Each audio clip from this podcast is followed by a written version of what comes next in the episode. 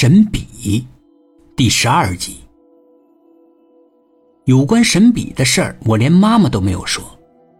夜深人静，我关上我房间的门，拉上窗帘才从上锁的柜子里面把那个长条盒子拿出来。我小心翼翼的打开盒子，屏住呼吸，仔细的查看着。从美学的角度来看，神笔真是漂亮。而且是那种深沉的漂亮，让你越看越爱。有一天呢，我觉得我应该测试一下神笔的能力。可怎么测试呢？我考虑再三，就从股市开始吧。我迷上炒股呢，也有五六年了，可以说是屡战屡败。本来啊是想从股市里赚点钱，结果呢却相反。半年前我狠下心卖掉了所有的股票，我清仓了。但我还是时不时的会看看行情，经常啊手痒。既然神笔能预知未来，那炒股呢，会不会？有一只股票啊，我盯了很久了，我看好这只股票。而且从技术分析的角度来看，这只股票已经触底了。我在神笔面前问了这个问题：“伟大的神笔，这只股票明天会上涨吗？”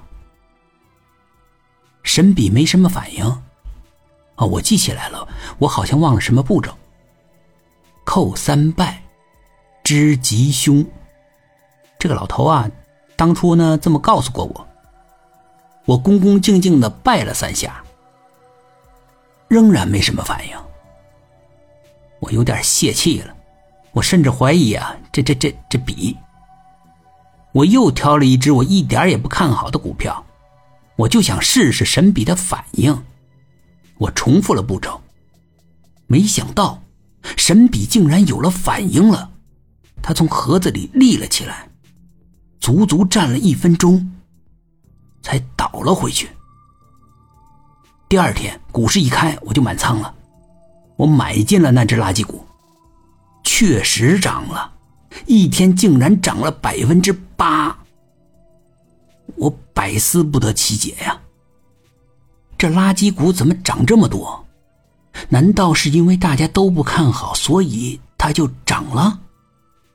也没有任何利好的消息呀，它凭什么涨的？可它确确实实是涨了呀，没有任何理由的涨了。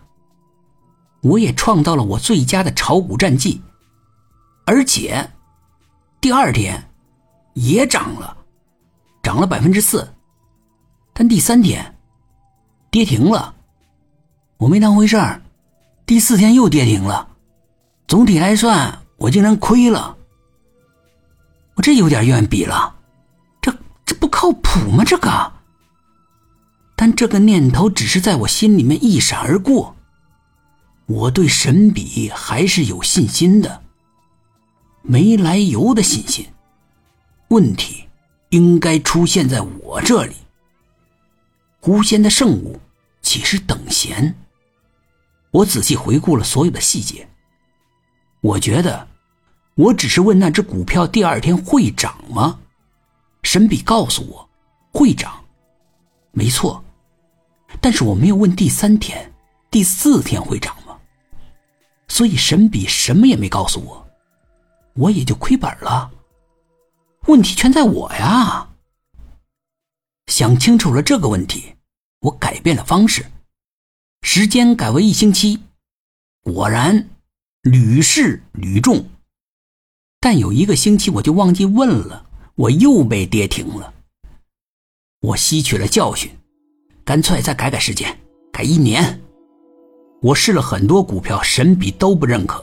最后呢，我又试那只最早看好的股票，神笔居然站起来了。这跟我的判断一样啊。但我没想到的是，最近的一天或者一周，那个股票不会涨，甚至会跌。但一年的时间看来，这股票还不赖。我只是没有耐心，光想着第二天就能赚钱。我静下心来，就买了那只股票。我记下了时间，一年不动，一定会有收成，而且会收成不错，因为神笔就是这么告诉我的。本集故事播讲完毕，点击上方的订阅，订阅不迷路。